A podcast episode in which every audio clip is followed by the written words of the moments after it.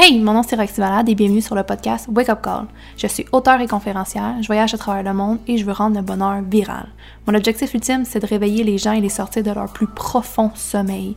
Je veux qu'ils réalisent que c'est possible de vivre dans sa lumière et s'épanouir. Co-créons cette vie de lumière ensemble. Bon épisode!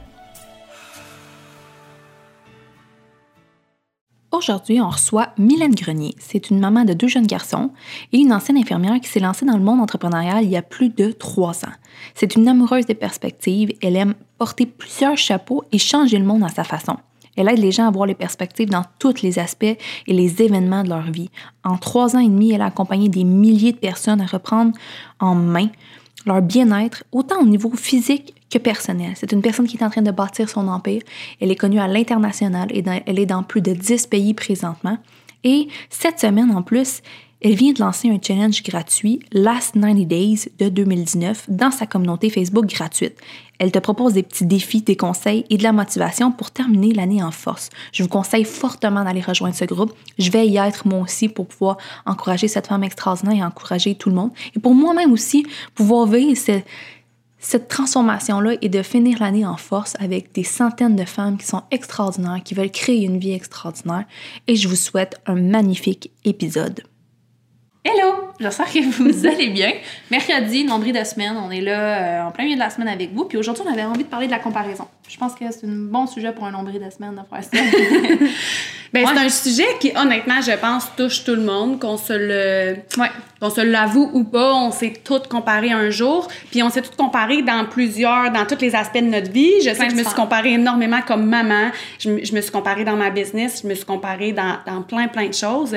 Puis moi, ma petite perspective euh, de la comparaison, c'est que le problème avec la comparaison, c'est que quand vous faites le choix, parce qu'encore là, c'est un choix, c'est un, choix très euh, conscient, je dirais, de se comparer avec euh, quelqu'un, euh, quelque chose, ben on a tendance à toujours se comparer avec juste les meilleurs. Le minimum pourcentage, le 1% de la population. Tu sais, exemple, genre, bon, ben, juste pour me faire sentir un peu plus mal aujourd'hui, pourquoi pas, je vais prendre le 1% de la population qui a réussi telle chose ou qui fait telle chose, qui se lève tôt, qui fait ci, qui fait ça. Je vais me comparer avec eux et là, je vais me trouver dont pas bonne, dont poche. Fait que c'est correct de faire le choix de te comparer, peut-être pas trop souvent, par exemple. Mais ma perspective à moi, c'est si tu fais le choix conscient de te comparer, ben fais-le legit. Compare-toi avec tout le monde, 100% de la masse. Fait que prends vraiment le temps de bien évaluer. Tu sais, je, t'en parlais tantôt, moi, c'est le, pire moment de comparaison de ma vie, ça a été quand j'ai été maman. Ouais. J'étais encore maman, mais au, début, euh, combien de fois j'ai changé la routine de mon bébé juste parce que je me suis comparée avec une autre maman que je pensais qu'elle faisait mieux que moi ou parce que j'ai reçu un conseil de quelqu'un que j'y avais même pas demandé. Quand...